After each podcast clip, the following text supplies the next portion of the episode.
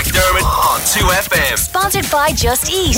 Tap into Ireland's leading food ordering app. Just Eat. Find your flavour.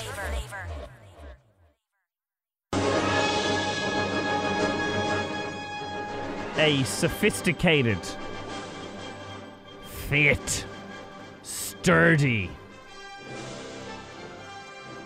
potent, hmm. sexy man Delicious. is joined in studio by Chris Wasser to talk about films. They're getting more creative every week. Owen. Yeah, now to be fair, I stalled a little You bit on that. bit. My brain is a bit slow That's now. It's been a long week. Lots going on. The choice prizes last night we were out Yes. late. It's all that. Uh, how are you? I'm good. How are you? I'm well, thank you. Yes, I'm well. Now, it's Friday. People are looking towards the weekend. They are. Some recreational activities, perhaps a film Yes. in the cinema. in the cinema. And you are the man to tell them what to go see, and then they'll do the exact opposite because you, Chris, seem to hate everything. That's that it. Everybody you know likes. the drill. After Yeah. two years, you've got it in one.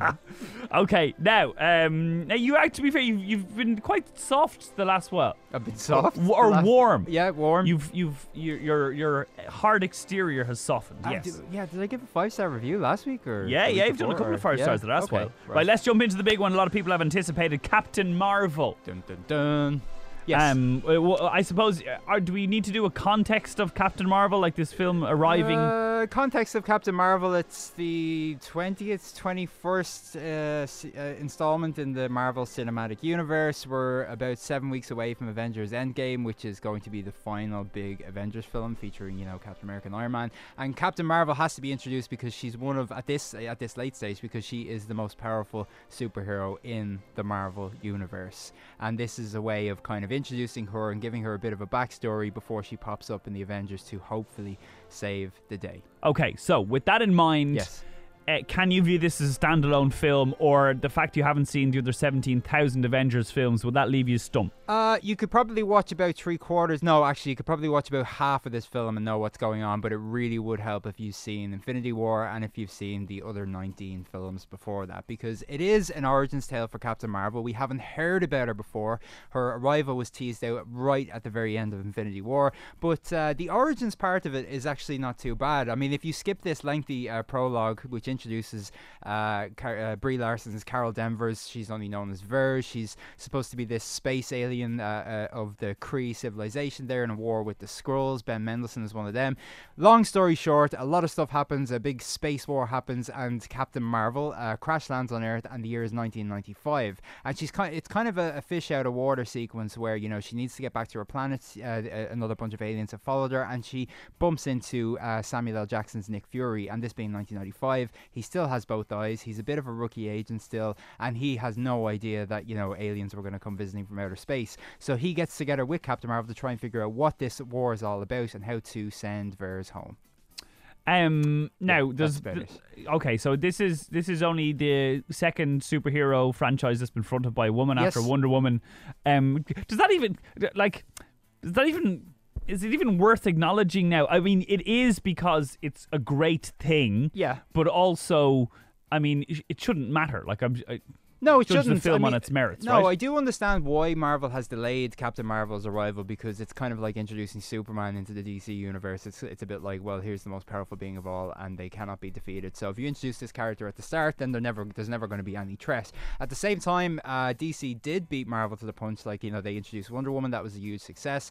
Uh, they're introducing Captain Marvel. There has been a bit of a not a backlash, but you've got the cavemen online who are giving out about the fact that Brie Larson is. They're probably giving out more about the fact that Brie Larson is playing Captain Marvel because you know some morons don't agree with uh, uh, Brie Larson's uh, activism and the fact that you know she came out and said that she wants uh, a more uh, a more diverse panel of journalists to be interviewing her. Uh, she wants you know critics to appreciate films that might not not might not be aimed at them. There's been a whole lot of uh, controversy, none of which we should take seriously. We should just look at the film on its own merits. And you know what? I had an awful lot of fun with this film when it was Brie Larson's Captain Marvel, and she is as good and as charismatic charismatic and as strong and as funny and as likable as any other MCU player. When she is put together with Nick Fury and their new pet cat Goose, That's big- Samuel L. Jackson, yeah. yeah, there's a pet cat in here, and Samuel L. Jackson is de-aged in this seamlessly. He is about 30 years younger than he should be. It's all done in post-production, and it is wonderful. It's so well done. When they're just running about, uh, you know, beating up bad guys and on jets and on trains and fighting aliens,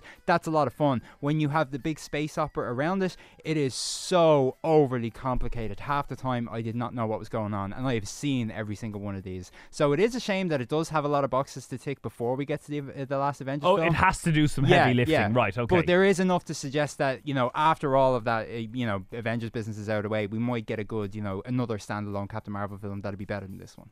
okay. Um, highlight. Highlight uh, Samuel L. Jackson. If finally he's actually playing a character, he's not someone who's just standing there with an eye patch on who's explaining the plot for viewers that might have missed the last four or five Avengers films. And he's funny and he's quite warm and he works really well with Brie Larson. He was the highlight for me. Okay, and Brie Larson herself, she carries Oh yeah, the movie no, she's very good. Yeah, yeah. okay. She's the only Oscar winner to play a superhero who is the protagonist of a superhero film. Oh, interesting. Yes. There you go. There you go. A little bit of gravitas to the role. Out of five. Three. Oh, oh, okay. It's fine. Solid. Yeah. yeah. Okay. But getting us from A to B, perhaps, yes. for the big crescendo down to come. Okay, what are we doing next? Everybody knows. All right. We, oh, this is with Penelope Cruz. It is. Javier Bardem. Javier Bardem. Interesting. Okay, back after this with Chris. Let's go! This is 2 FM. am on 2FM. We're here with Mr. Chris Wasser. It was three out of five for the new Captain Marvel flick with Brie Larson.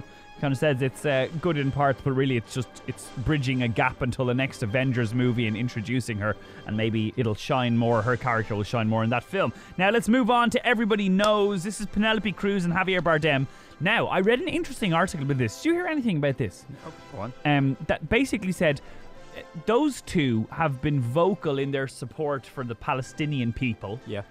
um, and that doesn't play well in Hollywood. Um, and that they've not been blacklisted, but their careers have suffered on account of it.